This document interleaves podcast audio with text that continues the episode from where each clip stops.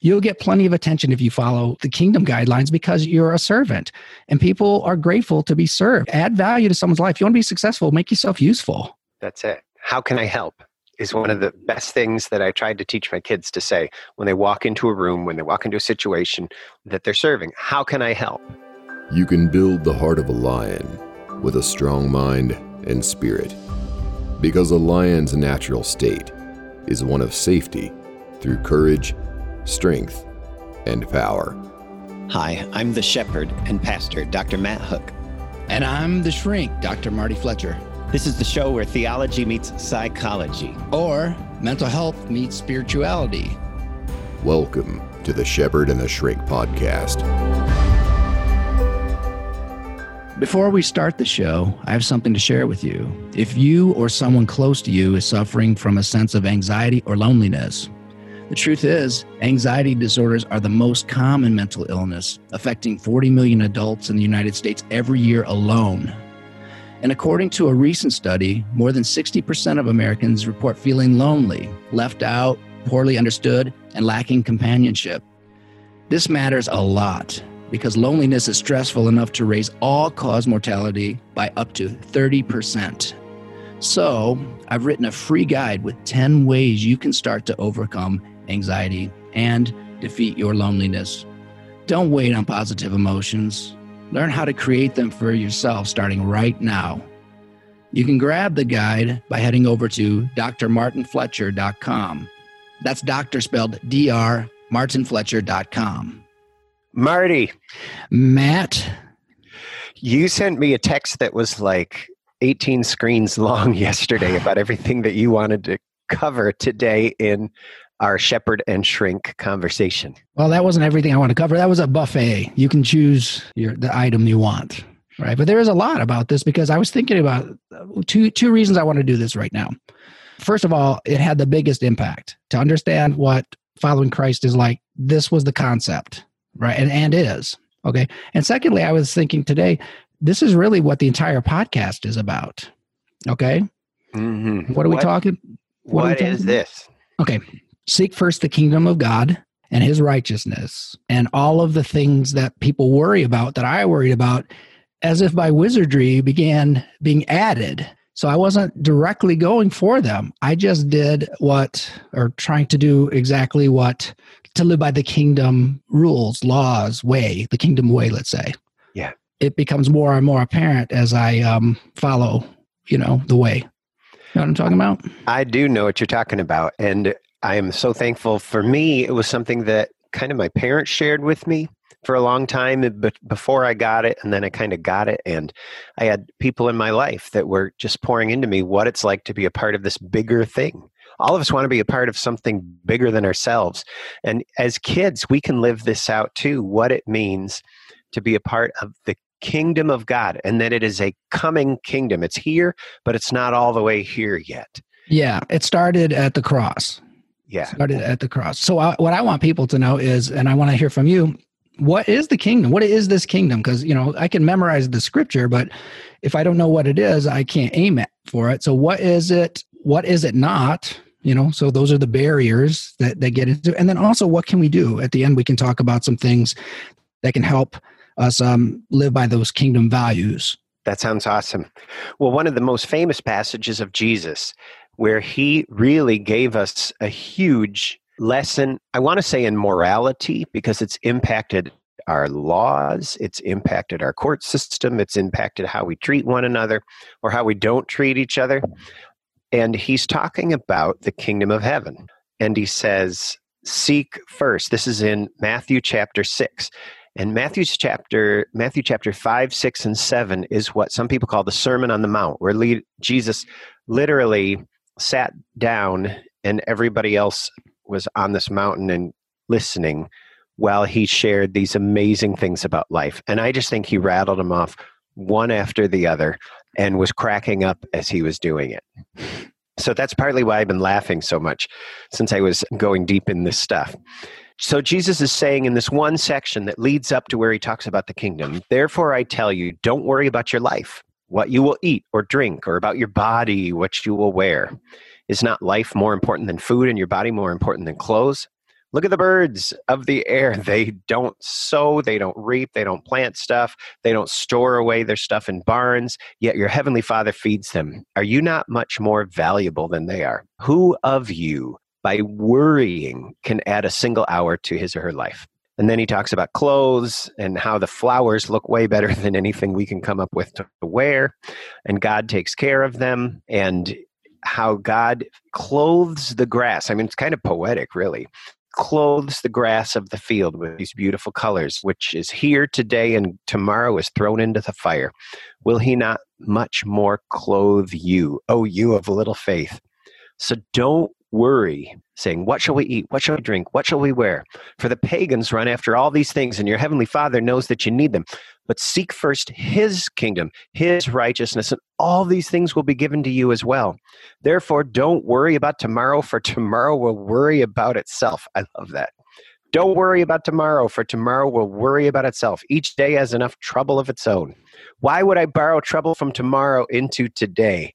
And this idea of not worrying is, I think the opposite of worry is probably trust. Mm-hmm. But I think that we're, we feel like we're responsible to worry. And if Christians are supposed to be high minded or thinking more about other people and more about the problems of the world, you know, the problem I see with a lot of friends, a lot of Christ followers, is they choose to be offended over everything. And it's crazy because I think that we can choose to respond when there is a need. We can choose to act when there is something wrong. Hey, Matt, so that's a great point. What kingdom value, or if we want to call it a command, mm-hmm. you know, a, a, a, very concerned command, right? So we're not, this isn't about rewards and punishment. This is all about, look, if you want to be in the kingdom, and I think you do, okay, then do this and don't do that. What, when we go after people like that, and when we worry about them or be aggressive, or we're looking for things that aren't obvious, but maybe it's a microaggression or something. So I'm going to go after you because you slipped up and I'm going to feel this. What are we violating? What kingdom rule value or, um, yeah, is in violation there? Because, because I feel it, man, when I see it and I, or I feel like doing it or doesn't sit right. It's not that joy that you're talking about and that I'm feeling talking about the kingdom. You know, when you talk about the kingdom, I, I, I smile because it's like a relief. It's like, oh, the tension just left. You know, that's where I want to live. What are they violating when they do that? When there's all of this worry about things that, and, and usually we don't even see them, we hear about them. Somebody right. tells us. It's usually gossip, to be quite honest. Oh, it's true. Here's, what, what are we violating there, though? Why does it feel so bad? Oh, all kinds of stuff. We're violating the idea that God is God. God is over everything. That when dumb things happen, when evil things happen, we somehow magnify them by our focus on them, we violate this idea of Jesus saying, quit your worrying. Let me handle it. Yeah. You're not the sheriff. Yeah. You're, you're not God. I didn't appoint you or anoint you. You're not, it's not for you to go find all the problems of the world as if you have the power to, to do anything about that. I mean, there's a little bit of, I think, is it arrogance about that or, or, or pride or yeah, I had I had the best handwritten calligraphy thing in my office for decades. From my first year being a youth minister, and two of the moms who were hilarious gave me this little handwritten calligraphy thing, and it said this: "Dear Matt, I can do it myself." Huh. Uh, you know, little kids do that too. I want to do it. I want to do it. Let me try uh, uh, until you teach it out of them. Right. You know what I mean? They love to participate and and, and get things right. done. And I also th- go ahead. Sorry. I know it's okay. It's it's living in the kingdom. Imagine living in a kingdom where where I don't have to be offended about everything because it's not about me. Imagine living in a kingdom where it is full of joy, where there is humor to be had. You know, some of the funniest things happen in church happen in the kingdom of God.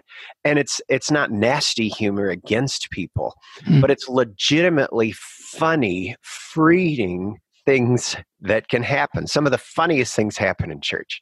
And and I think when I hear what Jesus is saying, when I think about what it means to live this kingdom value, it frees me up mm-hmm. from so much. It frees me up from taking myself so seriously. Yes, right on there. But but Matt, Marty, maybe you don't care about other people, but I do. I mean, that's going to be the response that some people have to that. But uh, is that what you're saying? Just don't oh, give a flying about this stuff? No, we care about other people. God cares about people more than anything. He loves people more than anything.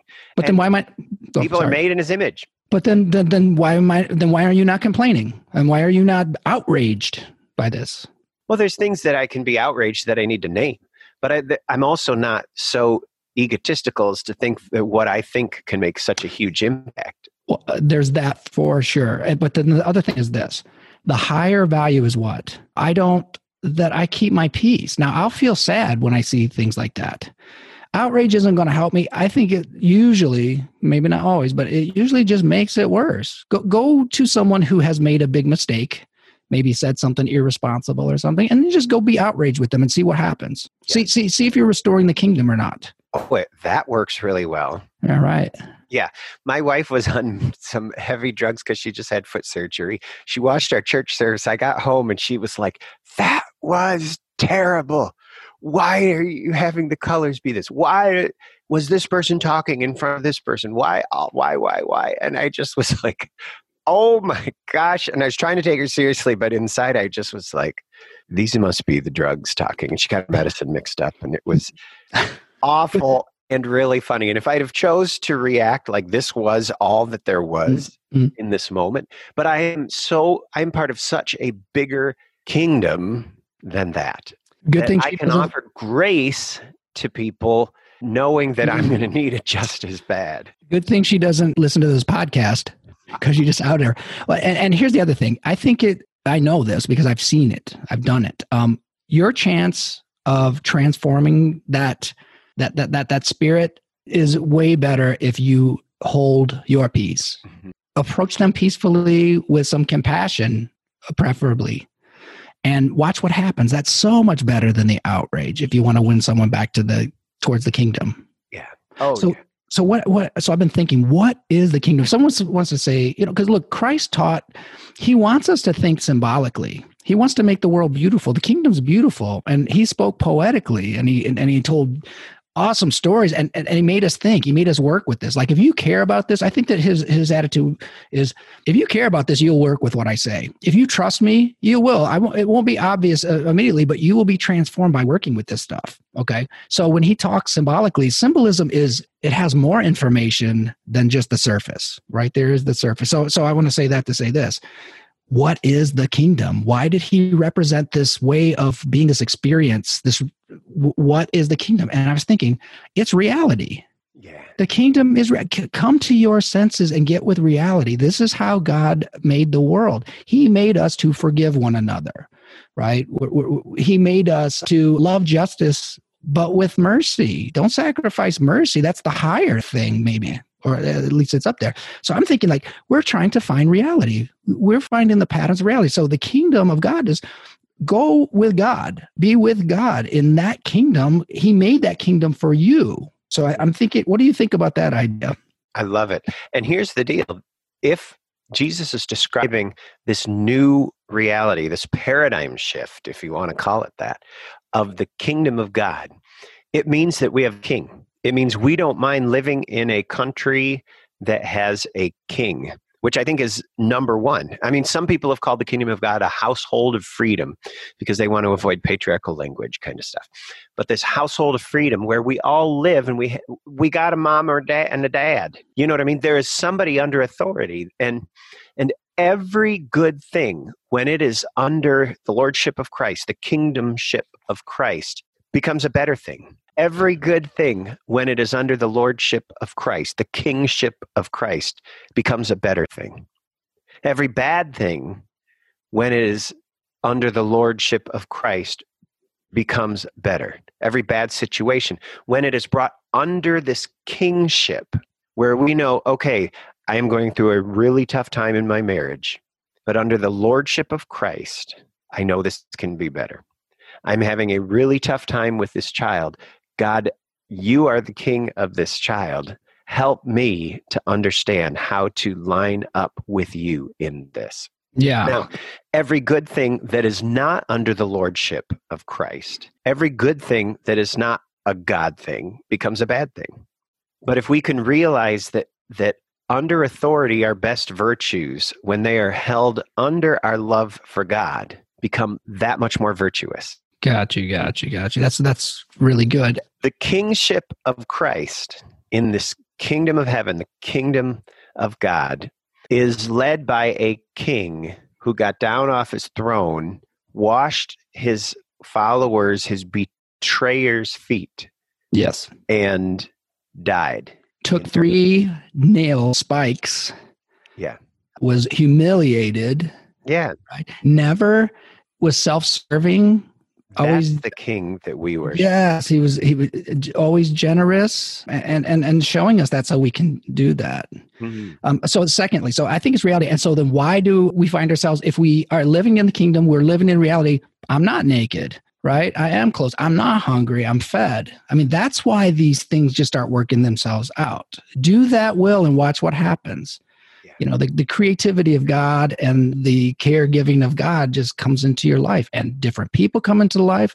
When you're, if, if you want to be successful, don't work on being wonderful. Don't work on doing those things to bring attention to yourself. You'll get plenty of attention if you follow the kingdom guidelines because you're a servant and people are grateful to be served. Add value to someone's life. You want to be successful, make yourself useful. That's it. How can I help?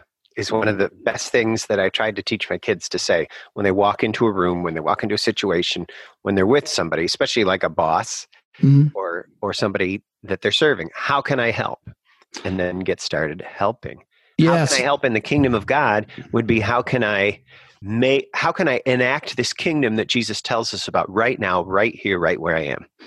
So I, I like to look for the what's the what are the mechanisms for this why does it work so what happened with me was um when i came in 2014 mm-hmm. to this i had just previously funded a round for a new product and i knew it wasn't going to get released there was a bunch of reasons that aren't important i said this isn't going to work and i was at perfect peace now the one that failed before that that spun me into you know depression and all this other kind of stuff i was i thought my life was over I was crushed. I was not living in the kingdom of God, but I had the sense of everything's going to be okay. And guess what? It was. So I think what it was the mechanism that was working. First of all, is this: if you love everybody, and it starts to become natural, which means that you you relate to them with a frame of reference that they're of supreme value.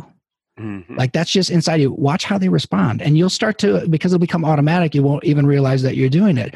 Now you start getting invitations. They're very grateful. They talk about you because people feel that right? That's one thing that happened. And also, I was, got out of my own head about what I think people would like and started listening to what they want and observing them, not thinking about myself.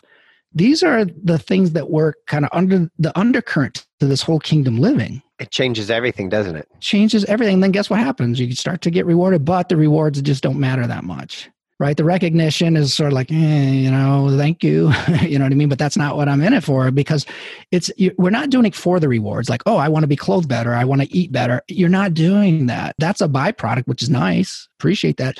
The reward is immediate. When you're living in the kingdom, the reward is immediate because you feel joy, even a low level joy, peace. You feel like every day doesn't need a whole lot of novelty Right. into it because I already feel great because I'm connected with God, with the Almighty. Mm. I hope that we're getting close to, to this because it's kind of hard to talk about because it's so unlike the world. So unlike, secondly, I was thinking, so, so how do I do that? Study Christ, be Christ-like. If you're going to be in the kingdom of God, he showed you how to be a citizen here, right? How to belong, how to participate and contribute to the kingdom. Be like Christ. How am I going to be like Christ? Well, it'd be like if I said, "Oh," as if I were dating somebody. I said, "Oh, I'm date. I started dating this girl. She's a Christian. What does that mean to you?" Oh, I'm my. I just found out my boss is a Christian. What does that mean to you? Oh, I've got a roommate, and I just found out he's a Christian.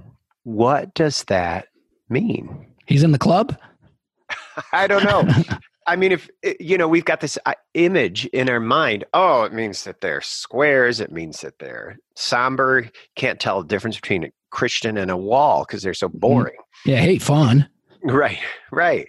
When the the truth is, there's a lot of Christians that act like a wall, and you can't tell the difference anyway. But that's another. That's another podcast. You talk about me. I know some of. no, don't ask me. Uh, No, but but I think when you look at what the Christians were like and the Christ followers were like after Jesus, they did not fear. mm, They did not worry. They lived in the moment, but not just for the moment. They didn't fear. They were selfless. I think these are the characteristics of the kingdom. They did not mm-hmm. fear. They were selfless. They were generous. They were compassionate for people, not just their loved ones or the people they knew or the people that could pay them back or the people that could do them favors. They were compassionate toward everybody. And it doesn't mean they got walked over all the time, but it meant that they were compassionate for people. What did Paul say? He said, I've, I've learned, oh, paraphrase it, I've learned to be satisfied in all circumstances when I have and when I don't have. How, that's awesome. You know, that's that's exactly what people are looking for with with the things of the world. And it doesn't work. It'll work for a little while, maybe, sometimes, but not not not for the long haul. So oh, being yeah. Christ-like. How, how about this? Study Him. If you want to know Him, study. Open the book talk to other people who who know find people like that but if you don't know his nature you'll never arrive at it yourself because yeah. you won't know what to do yeah and we have this firsthand document called the bible and specifically about the life of jesus would be matthew mark Luke and John. If you can mm-hmm. find Matthew, Mark, Luke, or John. You know, I think it's kind of controversial in some ways. People could be like, oh, yeah, whatever. Because we're almost sounding like we in the kingdom of God can be unoffendable. You can choose to be unoffendable. And a lot of people push back on that. You know, that that being being offended is a choice I make. And and some people even find that statement that you can be unoffendable. They can, they find that offensive. The word offended is bringing up stuff like anger and resentment. Having your senses affronted is to be offended. Mm. It's taking the offense that somehow I'm entitled to be angry with somebody. Uh, that I'm so glad we're talking about this because um, if you can be compassionate, which that is the higher thing, like I'm offended is lower than compassion if you're going to follow this way. Right? That was not the response that we were commanded to have. Compassion always. How do you have compassion for these jerks who shoot off at the mouth and whatever? Well, start by looking in the mirror because you have done it yourself and you are judgmental right? We all are we got you know we fight against that right? There's the temptation to judge other people. You're you know separating dividing when when we do that. Be careful let's say i'll say be careful that you don't do that. If anything interferes with compassion stop. Back it up right? So can I be offended? I mean, phenomenologically, which means okay, my blood pressure's up, my muscles are tight, you know, my my my brows go down, and I feel like I just need to tell this person how awful they are. Okay, if I can do that at the same time have the experience of compassion, I guess go for it. But I can't see how you can do that. Yeah, it's pretty rare. And you know, interesting, a lot of Christian people would say, well, aren't I supposed to be angry at people for certain things? Isn't be offended being offended part of being a Christian? And I would I would argue against what people would say is fair minded and spiritually mature. In scripture, it says not only can we choose to be unoffendable, but we should. It's, where does it say that?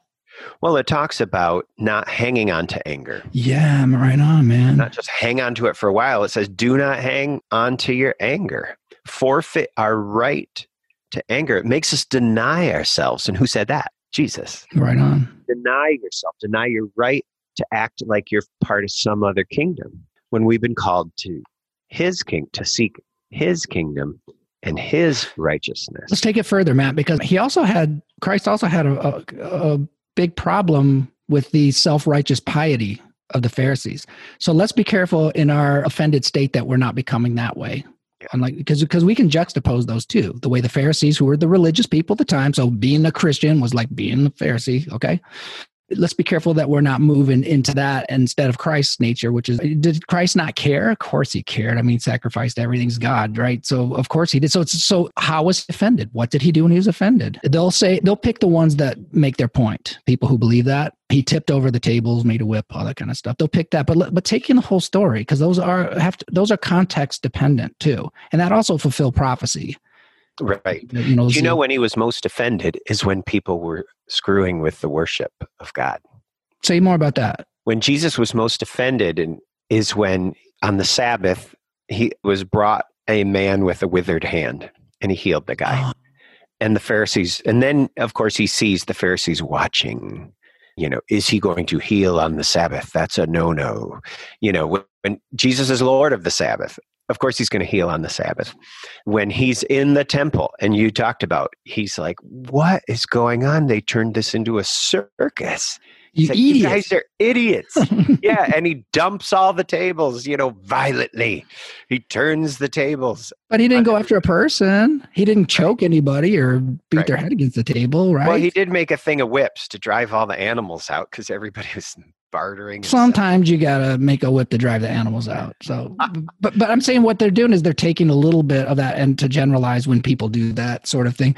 Uh, Um, if you're gonna meet somebody who is, you know, whatever the ism is that you think that they are, your best bet if you if you if you want to help them, because maybe you don't want to help them, maybe you just want to punish them or be self righteous. But if your desire is to help them, show them the kingdom. Mm. In that moment, show them the kingdom. But don't use it as a weapon against them. I don't how I don't even know how it could be a weapon. I mean, you know what I mean? Like uh, people respond to compassion. Like if it's sincere, if it's not, it's just a lie. Don't lie, right? Yeah. And every time Jesus was most upset when he was weeping before Jerusalem because he saw how wrong they were getting it, how they weren't seeking God's kingdom. That's I'm glad that you said that because his attitude, it says in scriptures, shows us is this. And you can give me the you're you're the you're the shepherd. I'm not. I don't, I don't have this one memorized. But he said how I long to gather you under my wing. He, he wanted to take care of them and get them back on the right way. He didn't want to punish them, judge or embarrass, humiliate, or what do you say, uh, cancel them. You know. Right. And I think that we, because of technology, we are so vulnerable to it today. Technology can be used for so many good things, like great conversations like we're having, but it can it can also be used, misused, I guess you'd say, to promote other stuff than the kingdom of God. Yes. Okay. I had another thought about the kingdom because I just want to get to the qualities of the kingdom, what it is, what it isn't. I think that it's it's really important, and it was for me, is to renounce the kingdoms of the world, identify the kingdoms of the world, and and what the world tells you. Because man, that's a strong pull. Every mm. day, that's a strong pull, and and the big ones I think are hedonism, right? Pleasure is fine, um, but not in and of itself, right? Pleasure is a byproduct of living in the kingdom, I think Mm. right but if you chasing pleasure and that's where you get into the bad drug use and uh, you know pornography and things like that you know and then also don't seek worldly gain i'm afraid that some of the people I, I listen to and know they're going for worldly gain by the way of christianity in air quotes right Interesting. Have you i know you've seen that i mean there's a whole gospel i won't mention the name of it that that is all about that like no go seek first the kingdom of god so you can get all of these worldly things you'll have more money you'll dress better you have $4000 sneakers Right. know? Right. Yeah. so Oh, it's it's a trap. what are the kingdoms of the world uh, vengeance that's of the world that's not of god god is of forgiveness right Mhm. Yeah, we're supposed to. Yes, we're going to get angry, but then we have to get rid of it. So deal with it. We have no right to. Mhm. Hypocrisy that's that's that's in the kingdom of the world isn't it? Look how self-righteous i am. Look uh, and I, you'll know because i'm going to tell you how bad you are. Yeah yeah. It's opposite of the humility of the kingdom of God. right so it, so if you're living in that kingdom a, a kingdom of the world if you're living in that then you must you'll you'll find your life by losing that. Yeah. right? That's what it says in the scriptures. So by by seeking first the kingdom of god like you said and and looking up towards those things you'll find your life but you have to renounce the the, the kingdoms of the world Right. Right. If I'm so busy holding on to myself and my stuff and my needs and my attitudes and my wants that I'm close fisted yes to re- to receiving anything that God would have to give me. God's not going to force me to pry my hands open Mhm. because he because we have a will. We have a will that God has given us. I think that for us to seek first the kingdom of God, that is our will that that enables us to do that. Where does our will come from? Interestingly, if we have a will, that means we have a choice because we can will what is good or we can will what is not good. And without a will, there's no choice. And interesting, right before we talk about reading about Jesus saying, Don't worry, quit your worrying, you morons. He left that off. He says this Don't store up for yourselves treasures on earth where moth and rust destroy. He's got something so much better for you, so much bigger for you, where thieves break in and steal. Don't store your, your crap up on uh, treasures, not crap, treasures on earth, but store up for yourself treasures in heaven where moth and rust do not destroy, where thieves don't break in and steal. For where your treasure is, there will your heart be also. Do I want my heart to be in every hobby, every interest, every curiosity that I have? Or do I open my heart to be with God, seeking his kingdom? And it's interesting that this is in here. It says, this is from Matthew chapter 6, verse 22 now. It says, The eye is the lamp of the body. If your eyes are good, your whole body will be full of light. But if your eyes are bad, your whole body will be full of darkness. Isn't that amazing?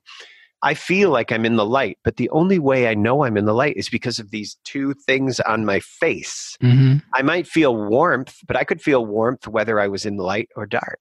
Mm-hmm. The only way I know I'm in the light is because of our eyes. And so much comes in to mess with my heart from from what I see or what I read. The eye is the lamp of the body. If your eyes are good, your whole body will be full of light. But if your eyes are bad, your whole body will be full of darkness. If then the light within you is darkness, how great is that darkness? And then he says this no one can serve two masters. In other words, you can't have two kingdoms. We might be living with one foot in the kingdom of God and one foot in the kingdom of the world or the kingdom of earth.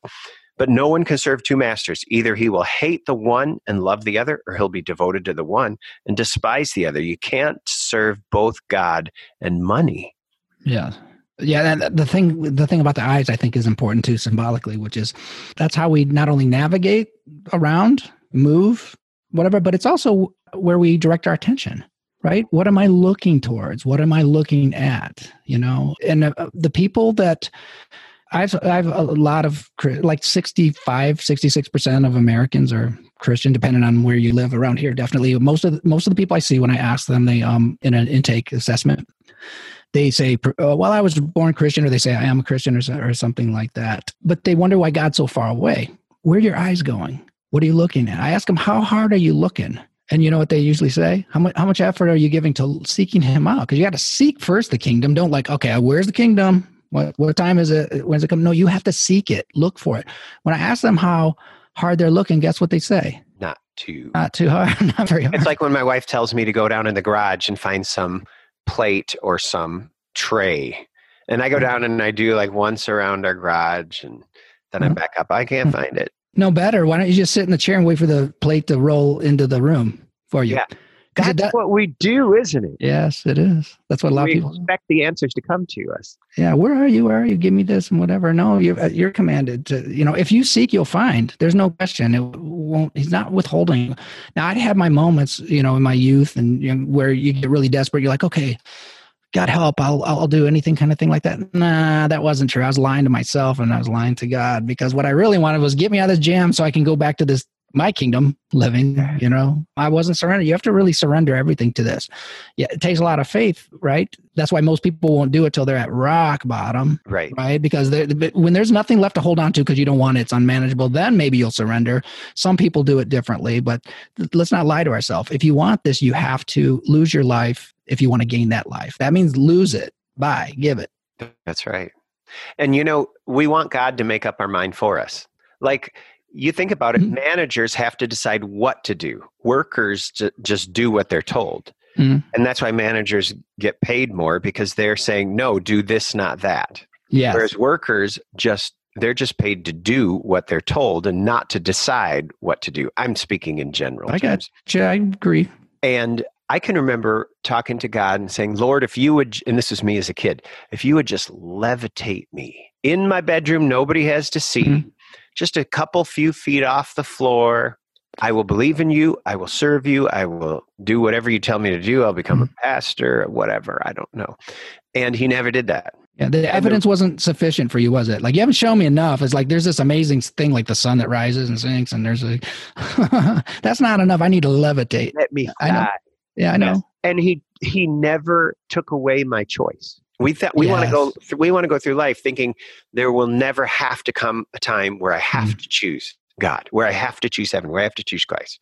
That somehow I can just take all my choices that make no sense and have no logic to them, and they're just basically my feelings that I'm taking all of them with me because all feelings are the same, right? Yes. No, they're not. But yes. I can somehow turn bad into good if I work hard enough or just give me enough time. It's all going to be fine. When there is a point where it is an either or choice. And that's kind of what Jesus is saying. Seek first the kingdom. Yes. You yes. have to choose it. And if, if God takes that choice away from me, then I am not in a relationship with him. I'm yeah. a robot. Yeah. I have no choice to be in this relationship, to make him my king, my friend, my best friend, you know, my teacher. He's not going to force himself No. on me and take away my choice because that's not a relationship. And the one thing God wants from us is a love relationship with us. Well, if he turns Matt Hook into a robot, he has to destroy Matt Hook and, and make him something else. He's not going to destroy you. Does that make sense? Mhm. Like you'd have to kill me to turn me into a robot or kill a, a important part of me. And there's no love possible without choice. Yeah. So when you say when we say seek, the other thing that I'm learning is this: I'm learning. He didn't say identify the kingdom or uh, find the kingdom of God. He says seek the kingdom of God because I'm learning about it as I'm doing it, and as I'm talking to other people who are doing it, and as I'm studying it. You know, it's it's it's a way of being. Seek is a word we don't use that much. We say hide and seek, and we don't look very hard. That's what I'm talking about. That's exactly what I'm talking about. The other thing I'd say about the seek first the kingdom of God is we have to be careful that we don't put it in that reward punishment framework because because a lot of people do that. They they say, okay, if I just do what you want me to do, okay, I'm willing to do it though. Then I, I do want those rewards. I want all those things to be added to me. It won't work like that. It doesn't say bargain for the kingdom of God. It says seek first the kingdom of God. because the kingdom is good, not because you're going to get goodies, right? The kingdom is good, right? That's why we do it. Then the things get, then the things will be added to you. Don't mm-hmm. seek first the things that you want added to you. Seek first the kingdom. And then, but I, I'm going to tell you, it, they won't mean as much. The money won't mean as much. The fame or recognition won't mean as much. You know, the wow, people are recognizing it. Just don't, it doesn't, because it's not what's important anymore. You know what goes along with that is happiness or joy. And if you think about it, it says, I remember getting a card from a Catholic priest and it said, happiness is not a destination, it's a way of traveling. Yeah. You don't go seeking happiness. You travel in a way that honors God. And this byproduct, as you're going along, is happiness, is joy, is peace, is patience, is goodness. Faith is this hope. I had a discussion with a woman yesterday, and this goes along with seeking the kingdom of God. She was so misunderstanding of hope because she thought it was something she had to generate from within herself. Mhm. But she had this picture on her wall that was a black and white photo of tulips, and it's and under these three tulips it said faith, hope, and love. And she realized hope is right in between faith and love. Yeah. And that's the beautiful line from 1 Corinthians 13 faith, hope, and love. And she realized hope isn't something she has to generate within herself. The kingdom of God, it- it is within us, but it's not something we generate ourselves. It's something that we join Mm. God in. And hope is the same thing. She just has to stay close to Christ Yeah. and That's good. receive the hope. That's good because that goes back to to the, the kingdom as this. I'm living in the kingdom, and if I believe and I and I have faith and confidence in God, there, there- there's always hope. That is the hope. That is the hope. I'd have to think that through to say it more clearly, but I just made a connection with that. You don't have to figure out where it is. No, it comes from God Yes. along with faith and along with love. And so the other kingdoms of the world. I want you to comment on this because I, I marvel at this one regularly. Matthew 19, 23, 24, right? And Jesus said to his disciples, Truly I say to you, it is hard for a rich man to enter the kingdom of heaven, kingdom of heaven, kingdom of God. Again, I say to you, it is easier for a camel to go through the eye of a needle than for a rich man to enter into the kingdom. So he didn't say it's impossible, right? Why? Because our kingdom here is all it's materialism, status, prestige, right? I get more stuff. That's evidence that I'm a w- w- successful person. I've done it the right way. I'm at the top of it, you know, over people. Why is it harder? Why did the, why why do those values interfere with kingdom living? I think because you do experience benefits now, and those benefits are hard to put second to God. Clarify that a little bit. Um, you, you- you're saying like, look, material things can be good, right? Is that what you mean? Yeah, th- well, they're new, more they're neutral. They're not bad or good. I mean, they're good if people don't have them and need them.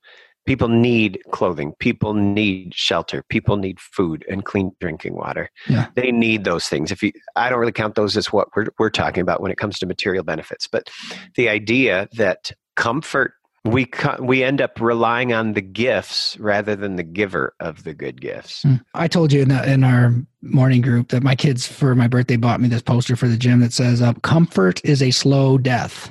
Prefer pain." Because I'm going to tell you what too much comfort does. It wrecks people. We like to, you know, you don't want to be in misery constantly 24 7, but we, we are made to be challenged. You know, we're made to be really, really cold and then get warm and feel the relief from that. You know, we're we're made to exercise. Exercise is hard, man. Your body doesn't know if we're running from a rhinoceros or you know whatever. It just knows that we got to go. That's how our bodies. Then when you're done, you feel really really good. We are beasts of burden, and if we don't have important, meaningful work, we're comfort. It's, it's that Twilight Zone with Sebastian Cabot. Remember that one from um, Family Affair, and he was the devil Oh, and so okay. this this really bad guy gets uh, goes to um, heaven. He thinks because everything he wants is just available to. So he's a gambler. So he keeps winning everything. Whenever he wants good food, it comes and all this stuff.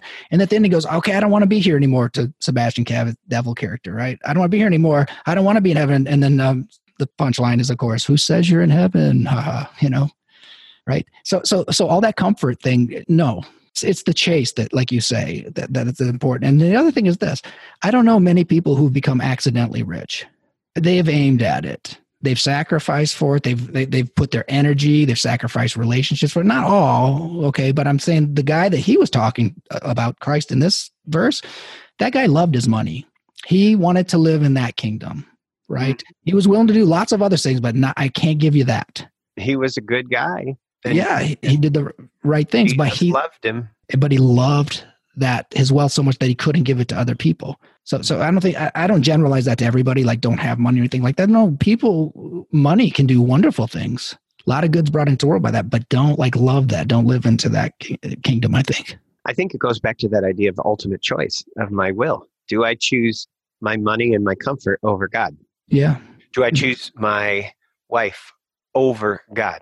Do I choose my children over God? Or do I choose God over my children and then mm-hmm. there's so much more blessing to be had by my children? Do I choose God over my wife? There should be more blessing for my wife because I'm choosing putting God first. That's putting the kingdom first. Yeah, first. And, and, it gets added. It's not the All point and the goal because what you're saying is like uh, what, what that guy said when to Christ was all right, there is this one thing that's more important than you. Mm-hmm. My money. I'm I'm just not willing to go there. Jesus. Okay.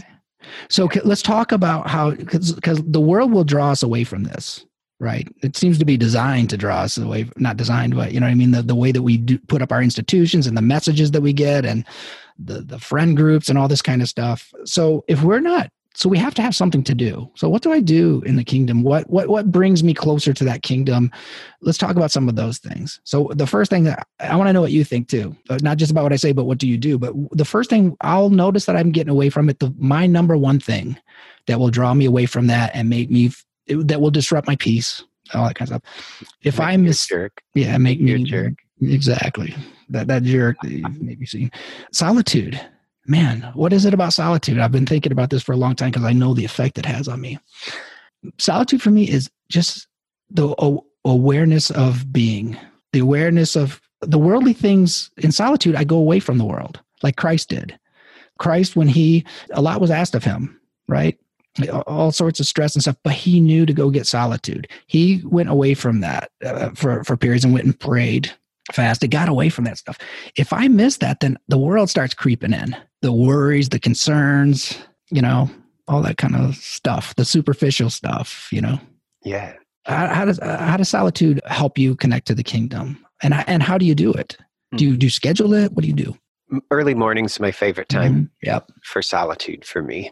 If I miss it then, I most likely missed it for the day. It's so hard to just get away. So for me, solitude, and solitude doesn't have to just mean sitting there picking my butt. It can be reading. It can be enjoying. It's delighting in God. It's solitude is a huge one. For me, serving, forgetting about myself and going to visit somebody. And it's usually not my first choice, but when I do and I walk away, I'm almost always thanking God uh, good. That's that, that's really good. I, I, like that you're talking about fighting or not fighting maybe, but ignoring your nature and impulses to do what God wants you to do because God wants you to do that. He, he commands us to do that to, to be of, of, service to other people and put other people ahead of us. You really putting other people at it, not all the time where you're with an abusive person. I'm not talking about that. I'm talking about that kindness and generosity that's expressed through another person. That's important. And sometimes you don't feel like doing, but you're always glad when you do. Second thing is that's really helped me is too memorizing scripture right? There, there's something about that. And, and a lot of people don't like to memorize stuff. They think that they can't. There are really good apps out there that you can search. I have one and, and it gives you little ways of doing that. But there's something about having that scripture available to you that, it that, is that, anointed. Scripture is anointed mm-hmm. meaning it is set apart. It can be used by god and and it is a way to see your life changed. Yeah, it's a way to see life in a way that you're changed, right? So, so what it does is it changes the lenses by which we interpret things, you know, and events. Uh, so, so it's nice to read it because you get that hit of excitement and things like that. Are like, this is really cool. Take it further, have it available all the time, so then you can interpret and evaluate events in the world in that kingdom in ways that's through kingdom lenses. So I would encourage people, especially the ones, don't just go down in a list. Find the one that means something to you that's relevant right now, and and and get that inside so it becomes you. The other thing is prayer. We have a whole podcast on that people can check out. Fourth one I want to talk a little bit about though, because there's a lot of baggage attached to this that there ought not be. Obey. If you're going to be in the kingdom, get to know the rules. Like if I move to, you know, China or something like that, I don't, you know, I'm going to have to learn how to be in those kingdoms in China. You want to obey. Why is that such a turnoff? We think of obedience. We think we have been painted a mental picture of, of like a dog. Obedience school is mm-hmm. the first thing that you kind of think of. Obey. Mm-hmm. I want a master. Yeah.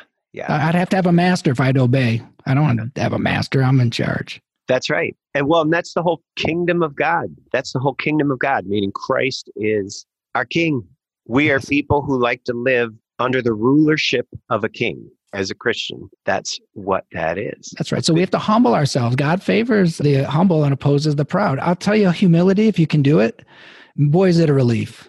Boy, is it a relief to not be self conscious, worried about what people think about you and things like that, or to be able to admit to yourself, yeah, you know what? I can accept myself. I'm fallible. I made a big mistake there. What did I expect? Perfection from me? No, you know, get get down off of that. And just one one key, one secret to humility, it's not thinking less of yourself. It's thinking of yourself less. It is that for sure. And it's also like don't punish yourself. Expect to make some mistakes. You're not all that. You didn't just bound off Mount Olympus. You know, you're not a god. You're just a person, and you'll find relief in that.